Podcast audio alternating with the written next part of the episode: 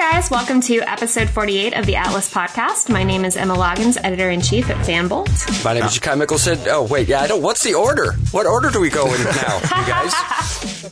I'll just go, just out of habit. I'm Jakai Mickelson, independent graphic artist. Wow. See, now I'm befuddled. Off to a great start. Yeah, but I think we should keep it going. I'm Jakai Mickelson. I have a cold, and I'm also here with other people. I am Matt Rodriguez, owner and chief editor of ShakeFire.com. And I'm Mike McKinney, last one to LeadTheTheater.com and ATLCW.TV. And last one to introduce himself. And the last one introduced himself. It seems appropriate. Boom. Well, we have some cool things to talk about this week and a number of film reviews to go through. But I wanted to start with a party that all of us, except for Jakai, were at on Friday night for the Atlanta. I know, right? I was not invited. Now it's weird. Now it's weird and uncomfortable. Well, it was with the Atlanta Film Festival, and it was kind of a preview party. So, of course, we all got invited as a guest of our media guest. And it was a pretty awesome event. That was my first time going, but I think both Mike and Matt have been in previous years. No, actually, this was my first time going as well. I'd been invited, but hadn't been able to go. This is my third time going. Yeah. Fancy. But it was a lot of fun. We got to dress up and eat some food and drink some alcoholic lemonade beverages and attempt to start a dance party. I tried. I tried to hijack a Spotify account that I found on a computer behind a curtain. And then my friend Savannah, and I tried to start a dance party, and no one joined. So that was a thing that happened. I blame it on the music. It just wasn't a good music selection. And it wasn't connected to the internet, so I couldn't add more songs other than what we had there. And Emma, you're leaving out one thing. We also got to see a bunch of trailers for movies that are going to be at the Atlanta Film Festival. We did. I was getting there. I see your. I just thought the dance party was more priorities. Fun. That's it. All we did was just drink and eat, and nothing else happened. And not have a dance party. Sounds fun. And not have a dance party. But it was a fun event, and I guess it was kind of a film-heavy weekend. Of course, that led into Sunday night's Oscars, which were a thing that happened, and we were all together for that, and that was a pretty awkward event. At the end. It was going up perfectly, and then Best Picture comes along, and everything just falls apart. It's funny because we had a contest with everyone that came over, and first place, or the person that got the most right, won a prize, which of course was Mike. No one's surprised by that. Thank you. And last place was our friend Katie, and we were kind of going through the prizes when they announced the mix-up, and it was kind of just a really shocking, really awkward moment. I don't even know else how to describe it. It was, other than that, though, I thought Jimmy Kimmel did a fantastic job hosting, and it was one of the funnier and more entertaining Oscars that I think we've had in a while. It's just the end. I still just don't even understand how that happens, and I don't understand how, like, Warren Beatty wasn't like, I think I have the wrong card, guys. He was like that. That's why it took him so long before he gave Faye the card, and then she just blurted out the winner, or what she thought was the winner. She saw La La Land. It's like, oh, La La Land must be the winner. I'm gonna say it. And you're like, I like how Warren Beatty is getting like all the grief for that, though, when it's like Faye that totally announced it. She like immediately left the stage right after that. He still hung around for a bit. She did. Then she was just gone. So I would actually argue that weird twist ending made it the best Oscars ever. Because up to that point, it was going smoothly, and then all of a sudden, it is the most shocked I've ever been watching the Oscars. Oh, yeah. And then watching the shock of everybody that was in the crowd being like, what is happening? It's the best Oscars ever. I'm just going to say it. Ever. What I love is the picture of the crowd where you see Ben Affleck looking over at Matt Damon to see if Matt Damon has done a punk with Jimmy Kimmel. Yeah. You know what? I honestly thought that would have been the best way for them to handle it, for Jimmy Kimmel to like come up and blame it all on Matt Damon. It would have been perfect. Well, that's what I'm actually most disappointed about, because like if you saw Jimmy Kimmel explain on his talk show like what all went down, like the next day I think it was, he said like, oh, he was sitting in the audience with Matt Damon and they were actually going to end the Oscar show with him once again poking fun at Matt Damon. But then the whole fiasco happened, and that just all went out the window. So I'm kind of disappointed we didn't get to see that final hit on Matt Damon. I know. I would have liked to have known what the exchange was. Okay, listen, we were going to do the bit, but I have to go save the Oscars. Matt, you sit here. Yeah. Well, Kimmel even said he was waiting for – he was like, you know, the host of the Oscars should go out and explain it. And then he realized he was the host, and then he had to go up on stage. No, it was amazing. It was amazing. Yeah. I think it's like its ultimate twist ending, you know? Yeah. Well, did you see what M. Night Shyamalan tweeted? Yes, I did. Yes. Very modest of him. But yeah, no. Well, what a night. Speaking of the Oscars and movies, let's talk about the box office report from last weekend. Get Out came in first. Not a big surprise, I don't think, to anyone.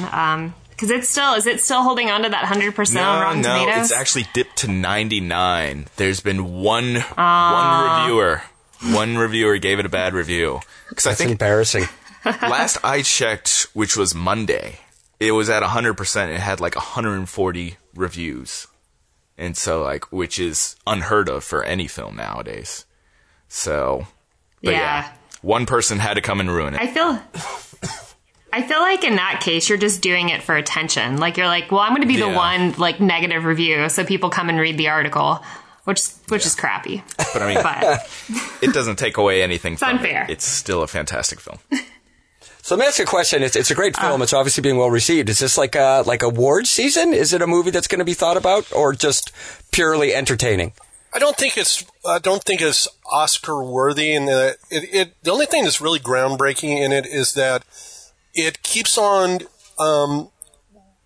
You think it's going to go one way and it zigs to another place, and so it's very hard to figure out. Which is really cool that they're. Basically, some things you don't find out till near the end of the film. So it's more of a horror suspense genre. It's really good for that genre, but as far as Academy Award winner, I don't think it's anywhere near that quality. Yeah. And horror, just in general, has a hard time when it comes to award season too. So right. That's what I was curious. But 100%, you know, that's a difficult thing to ignore. You know, right? I mean, but it's getting that because of the fact that it is. Such a different film. It's also from a filmmaker that hasn't made a feature before. And so that's always a big deal. So if they're coming out of the box blazing, that's really an amazing feat right there.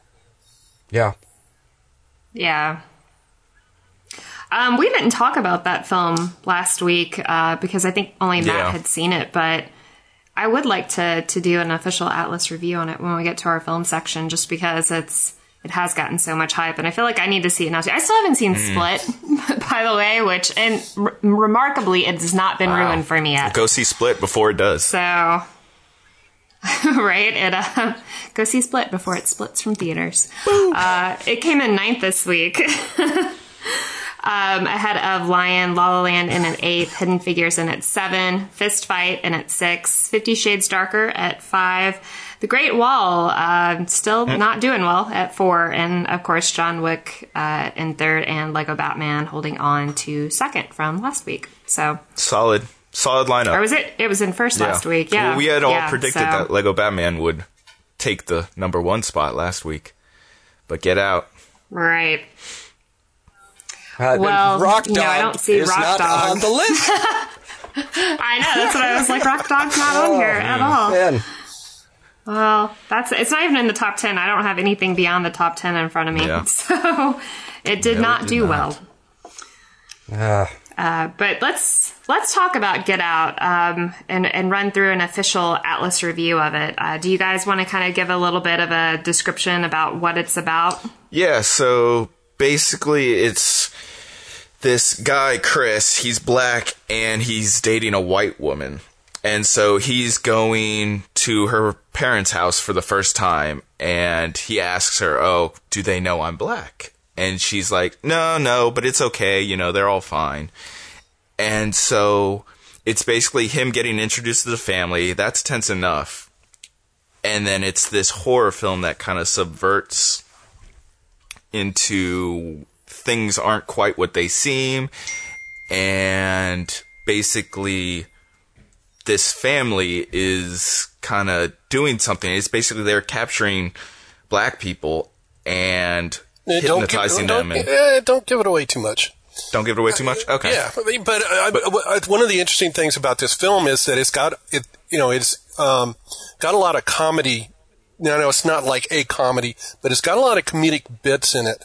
There's a running gag about how the parents of her parents would vote for Obama a third time, and this keeps coming up just to prove that they are liberal and they're okay with him being black. But at the same time, they're basically living on a southern mansion with black servants, and almost all their friends are white Anglo-Saxons, very country club proper.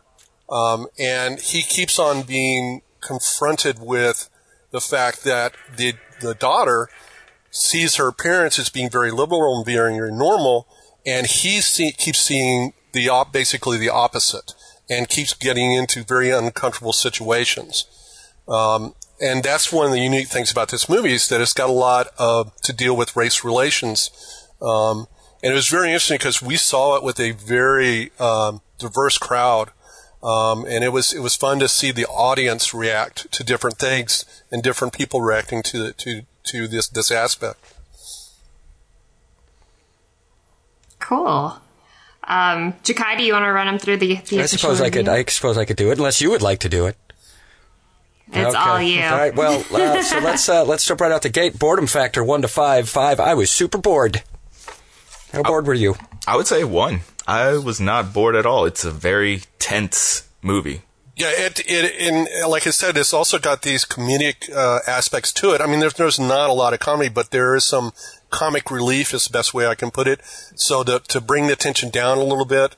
And there is one character that is his best friend they keep going back to. That's also kind of the comedic element in the film. But I'd give it a 1. That's a good score. Now, just so you know, Emma will often give something a 0 if it is so not boring it doesn't even have a value. So she's made our 5 number scale a 6 number scale. So I'm just throwing that out there for future reference. I'll stick with zeros. The 1. Zeros count as a number. Yes. Like zeros are still numbers. Zero has a lot of value, you guys. Okay, so from an eye rolling perspective, 5 being my eyes are rolling out of my head. How were your eyes doing? That's kind of. I would probably say another 1. I would give it a 2 in that the guy that's the comedic relief was a little bit over the top on how he played some things. They went when he's on screen almost always they're going for the comedy bit.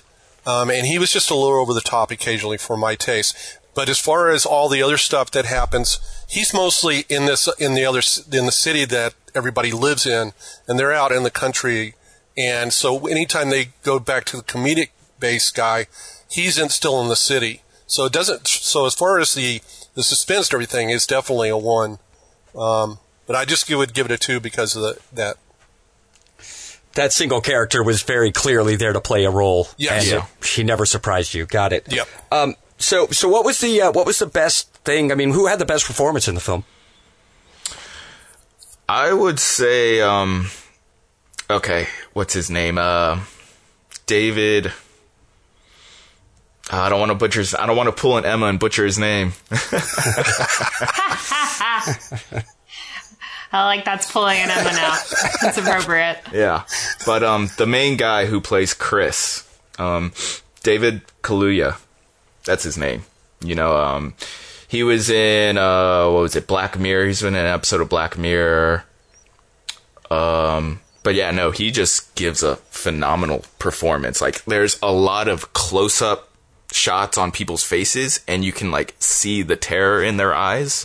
So, and he does that really, really well. By the way, his first name is Daniel, not David. Daniel. Ah! I ruined it. Oh, you did pull it, Anna. Oh. That's even worse, because normally I just mispronounce it. But I get the name, like, you know, unless it's Milana or Moana or Milana, then you mess or whatever. It up like 3-4 times. I really like Bradley Whitford, because I thought he played his part perfectly, and kept us guessing for quite a bit during the film.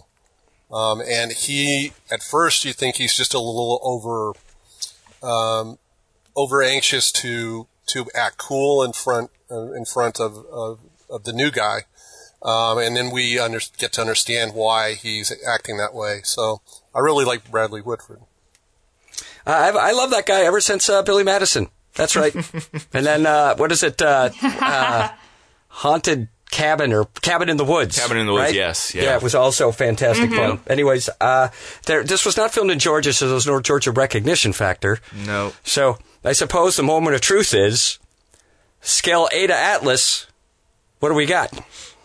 I would give it a full Atlas. That'll be my first full Atlas. Your first full Atlas. That's very exciting. Wow. It is a fantastic film. On my website, I said I would pay to see it again, which is my highest ranking.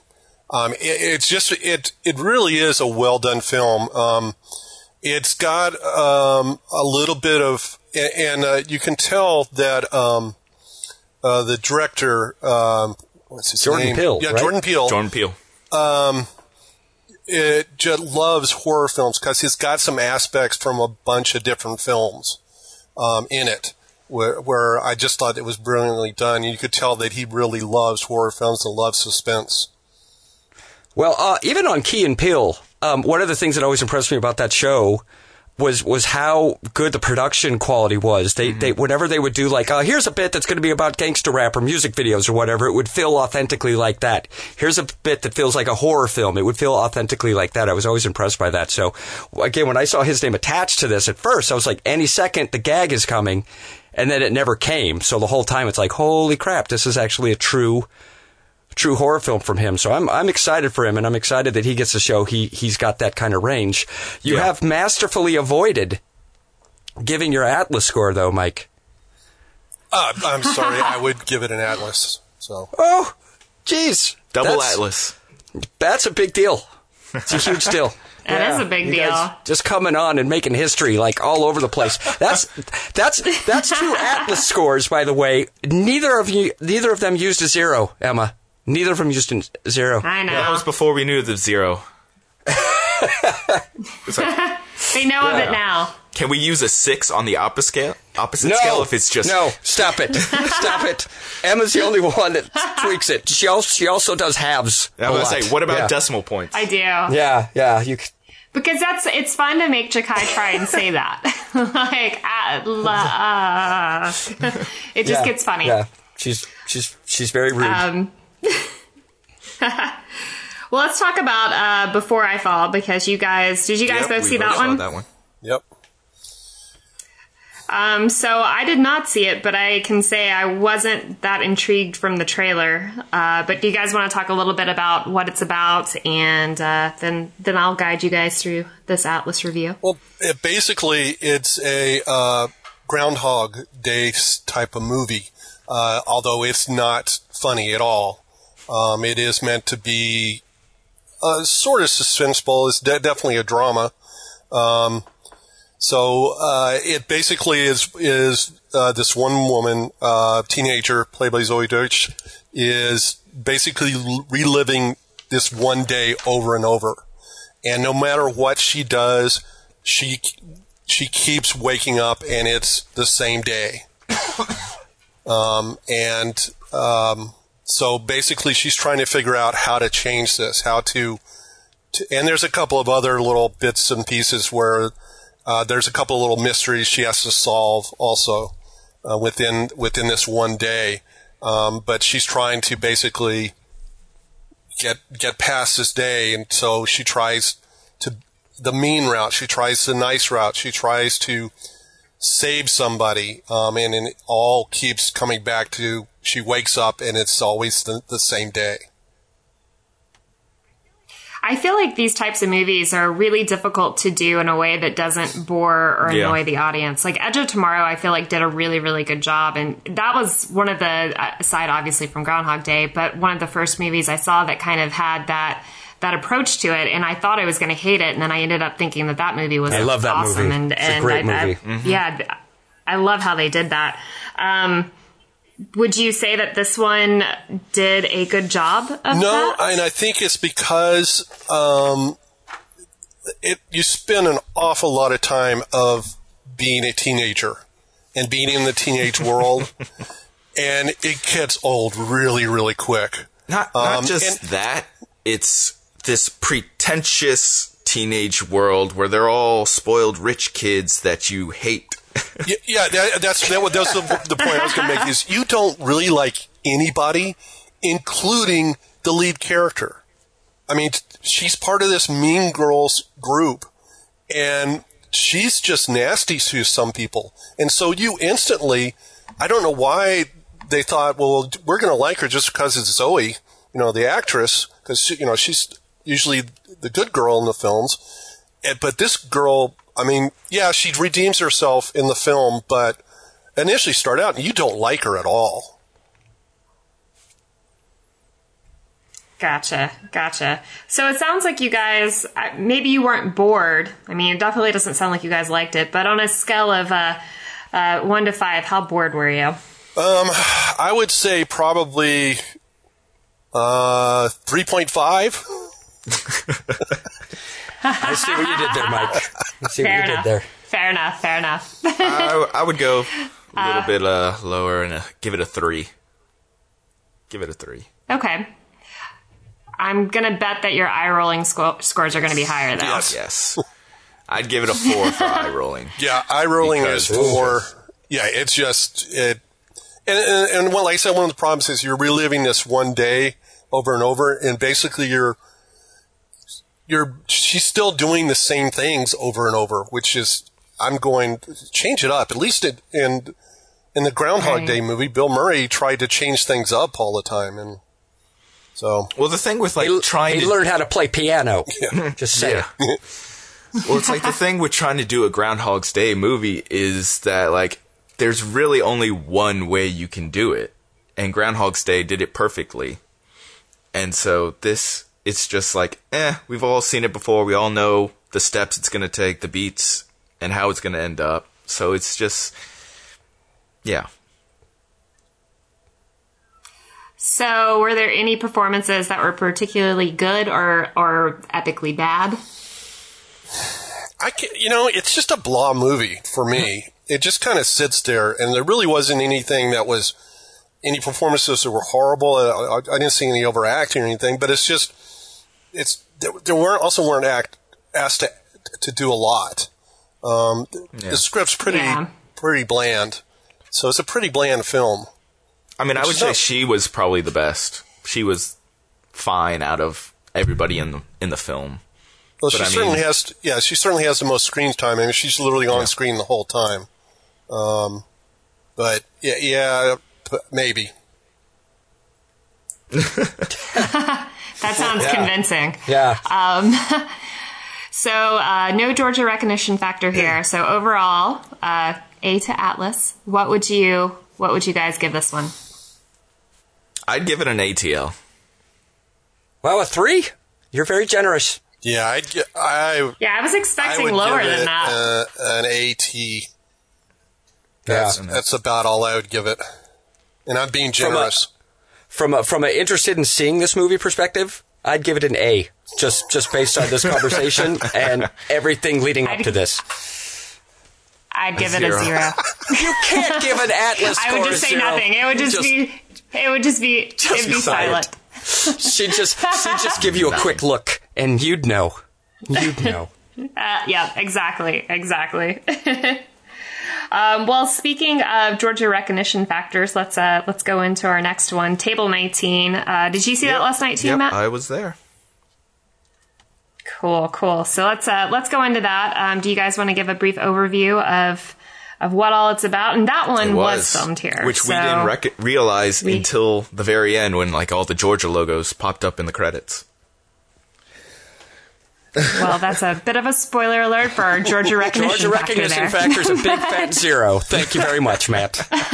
Little preview, but yeah, it looks good. It's got a great cast. So tell us a little bit about what it's about. It's got Anna Kendrick in it, and basically she was the maid of honor for her friend's wedding, but she was dating the best man, and they broke up.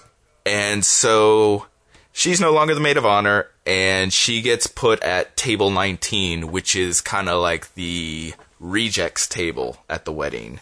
As they put it in the film, it's the table where they invited you, but they hope you have enough sense not to show up. Yeah, so there's a bunch of just random guests that are put together at this table. So there's like an ex-convict. There's this weird little kid kind of guy. The bride's old nanny is there, and then there's this couple who basically hate each other. And so it's all these weird and random strangers who are put together at this table. And it's their experience throughout the wedding. I'll leave it at that. Okay. Yeah, the screenplay was written by the Duplass brothers, Mark and Jay, and I really like all their stuff. They've done some excellent work.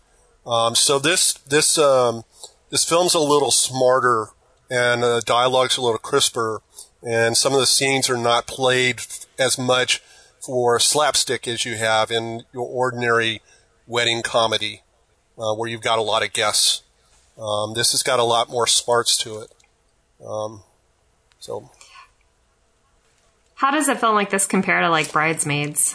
It kind of starts off in trying to have that same kind of humor, but then, like Mike said, it's a lot smarter in that it goes to more of a drama, I would say. Yeah. Than a comedy. And we get a lot of depth on the characters. We get to really know the characters and why they're sitting at Table 19. And also why they react the way they do during this whole wedding reception.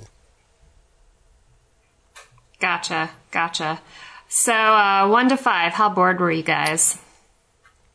I would say a 2, maybe 1.5.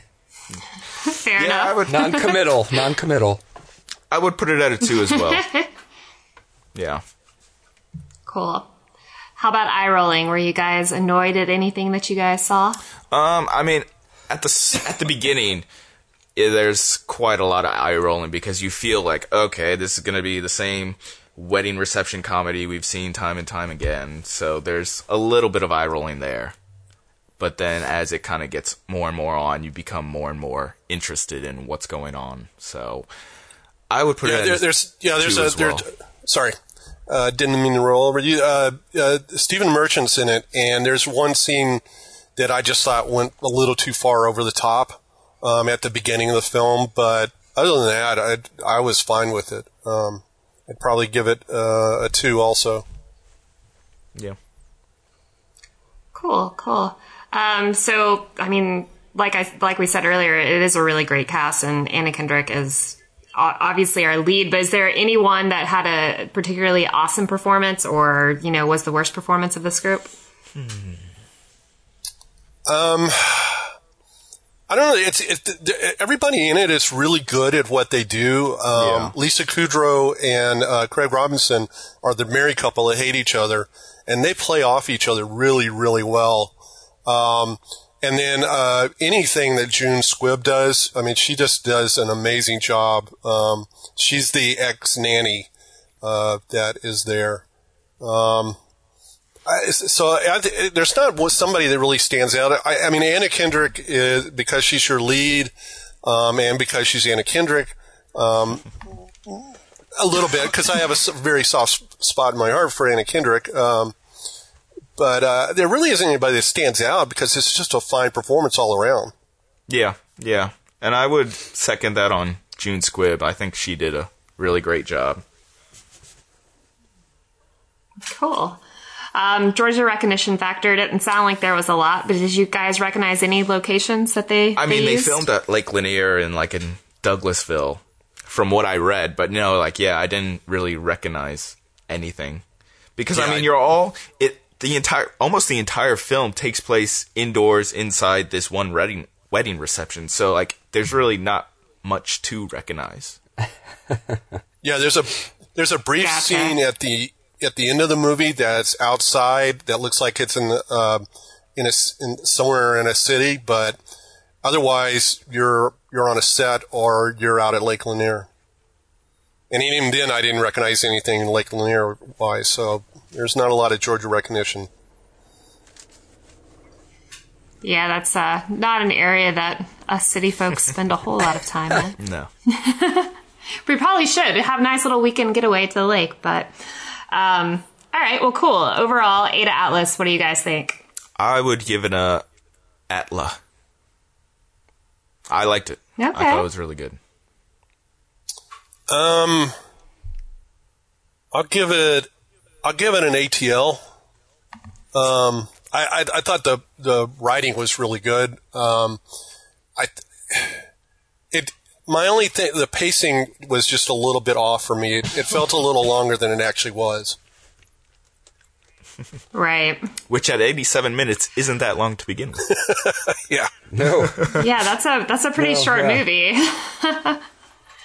Well, I'm saddened by the fact that I didn't get to see this with you guys, and I don't remember the last movie I got to see with you guys. It's my own fault. Was it last for my year? Own schedule. No. It's it was John Wick. That was the last one. Yeah. Well, that's still in the top 5, so it's still somewhat relevant. That one moved up, I think. Are you guys? So. Yeah, it did. It did. Are you guys doing Beauty and the Beast tomorrow? Yes. Yep. Okay. So you guys have that to talk about next week. I'm really excited for that. I have really high expectations. I'm actually going to pay to see that one when I get back in town because I am headed over the pond tonight to Little London. But I'm going to miss that, and I've missed Logan, so I'm going to have to see that when I get back, we'll be paying to see Logan because we missed that one as well. And then also the King Kong movie. Is that this week too? It comes out next week. Next Friday, a week from Friday. Friday. That's one of the ones that I feel like if you're going to see something in like 3D IMAX, that's a movie you want to see in 3D IMAX. And I'm not the kind of person that wants to pay to see it in 3D IMAX. Because you do get kind of spoiled doing these screeners, and you don't. When you actually go and pay to see something, you're like, "Oh my god! Like these prices are insane." Yeah. And especially like how much advertising and trailers and stuff is before the movie. It's like half an hour worth of stuff beforehand. Because with screenings, you know, there's 2 little quick trailers for the theaters and stuff, and then boom, they're to the movie. Now, by the way, both Beauty and the Beast and Kong Skull Island were not originally shot in 3D. So that can make a difference sometimes, maybe not seeing it in 3D because of the fact they're doing after the fact. In fact, I felt The Great Wall suffered. We saw it in 3D, but I felt the 3D actually suffered because the fact that I could tell it hadn't been shot in 3D. Well, I don't think that would have helped the movie anyways, based on what I've read and the numbers that I've seen. But, well, I'm excited to hear what you guys think about that. I guess you won't have King Kong until I get back. But yeah, I'm excited to hear what you guys have to say about Beauty and the Beast and Logan. And I'll be missing you guys next week, but I'll be back with a interview with Josh McDermott from The Walking Dead and Nestor Carbonell and Freddie Highmore from Bates Motel, which is in its final season. And then I'm going to be talking with Scott Wilson as well who, of course, played Herschel in The Walking Dead, but I'm going to be talking to him solely about The OA, which I became obsessed with a couple of months ago. And they actually just renewed for season 2 on Netflix, so it'll be back. I have absolutely no idea where they can take the story. Still haven't seen it yet. None of you guys have seen it, have you? Netflix is getting so much content now. It's hard to keep up. So overwhelming. I know. Yeah. I'm like, oh, how many more award-winning shows do you need, Netflix? Just pump the brakes. It's like they announced a bunch of new trailers this week, too. Yeah. If you haven't seen it. It's crazy. They did.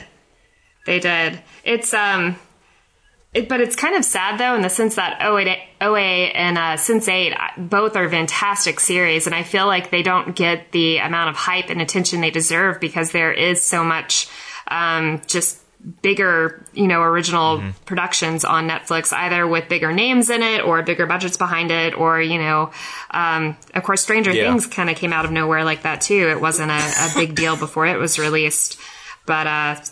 both of those, Sense8 comes back for season 2 in May, and I don't have a date yet on the OA. I'm going to ask Scott about it, but I'm assuming he's not going to be able to tell me. I need to still finish Sense8. I think I got like 4 episodes in, maybe, and then it kind of just fell off for me. Like I wasn't really into it at the beginning, so. It's a slow burn in the beginning, and I was more into it towards the end, and I haven't watched the holiday special, which is like the 2-hour thing that they did in December, which apparently is supposed to be episode 1 of season 2. So when it comes back in May, it'll technically be episode 2 of season 2. But it's definitely worth finishing. It's just another one of those kind of high concept shows. Not as cool as the OA for me. But it's still really worth checking out and a really cool concept. Gotcha. I haven't seen the other one, so. You got a lot of catching up to do, Mike, come on. I'm watching a movie, so. Fair enough. You've got to up your movie count from last year. And speaking of that, you're headed out to South by here pretty soon, and you're going to see, I would assume, like 3 to 4 films a day. That's right. Because my priority is seeing films and not going to the parties. And Emma knows this. Networking is important, Mike. Networking is important. I got 2 sponsors out of South by last year. And, like, really awesome Mr. Robot swag. So, just saying. I got some great interviews, too, although most everything I did was television-related. I didn't actually do any... Yeah, I have to decide by 7 o'clock our time if whether I want to do the red carpets or not. The biggest problem is I don't know who's going to be at the red carpets. So they didn't give us that information. So I'm trying to decide whether I want to do that or just see films.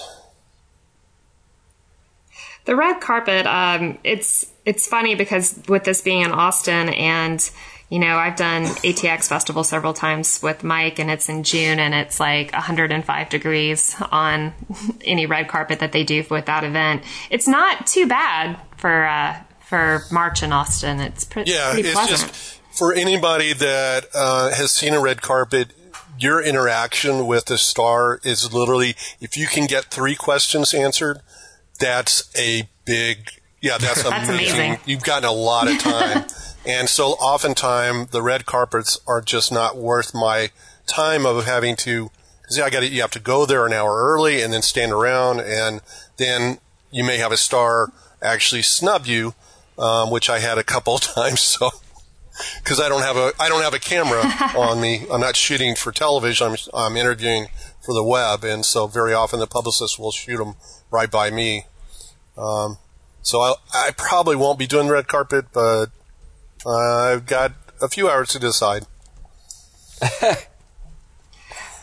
That was a thing last year, too, with it being my first South By. I just signed up for everything, and I assumed that they would let me know in advance what I got, and then I could kind of, sculpt my schedule according to that. I didn't find out that I had red carpets until like 3 hours before, and I did have to be there an hour early. So really 2 hours of notice. It's kind of, I don't know, it was not something that I was able to do at that point, but... It's definitely a stressful thing. Well, I'm hoping to see Ghost in the Shell as one of the films. That's one of my films that I'm trying to see. At that event, they're giving away Mondo posters, which if anybody knows about Mondo posters, they're amazing, always look amazing.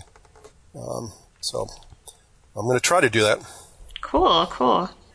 You should try to see Baby Driver. Yeah, too. Baby Driver is on my list to see, definitely. And Free Fire. The cool thing about South by with Repress is for everybody, if you go early in the morning, you can actually get a fast pass for films. And everybody that's a badge holder for the film that has a film badge holder or has a platinum badge holder can get 2 films. Because I'm press, I can get 4 films. So basically, I'm guaranteed that I'm going to get to see all 4 films I want to see that day. The nice thing is that this year I'm staying down there the whole time instead of commuting back from San Antonio.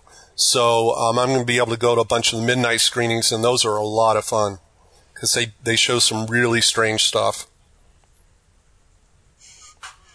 Well, you guys know the only experience I've had with midnight screenings, and it was indeed some really strange stuff. Oh, God. As we discussed from the Rome Film Festival last fall on this podcast. Some movies I could have done without. I had seen that film before, and I knew what it was, so I had a great joy in watching Emma and Savannah basically cover their eyes for some of that film, and just watching their shocked faces, it was hilarious. That was at... I would say the majority of that film, my face was covered. That was the short film that you're talking about, Emma? The one? Yeah. The one that shall not be named. I found out that, because I looked that up, of course, after... What was it called? Sorry, I'm messing the oath up. What was the name of that crazy film? I don't even remember it. Do you remember? I don't even remember, no. Oh, well, as it happened, I ended up going on a this Adult Swim tour with Atlanta Movie Tours with the guy who wrote and directed that film. And I had a big, long conversation with him about, like, oh, hey, what kind of movies and stuff do you do? So, like, and he was, like, a really nice guy, you know. And then I was like, oh, this is the movie that ruined Emma. And it was by that guy. That's fun. That's fun to know. It's a pretty good description, actually. Well, I also want to go ahead and, since I won't be here next week, give everyone a reminder that March 16th, of course, Project Cosplay at Joystick Game Bar at 9 p.m. It's going to be Power Rangers themed, and I'm told we're going to have some pretty awesome swag to give away for that one. So definitely come out and see the spectacle. I'm personally not a huge Power Rangers fan, so I'm going to be pretty clueless up there on the judging panel, but yeah, it should still be a good fun time. Unfortunately, I worked at a TV station where we had the Power Rangers, so I saw every episode about 400 times. So you're just a major fan, then, aren't you?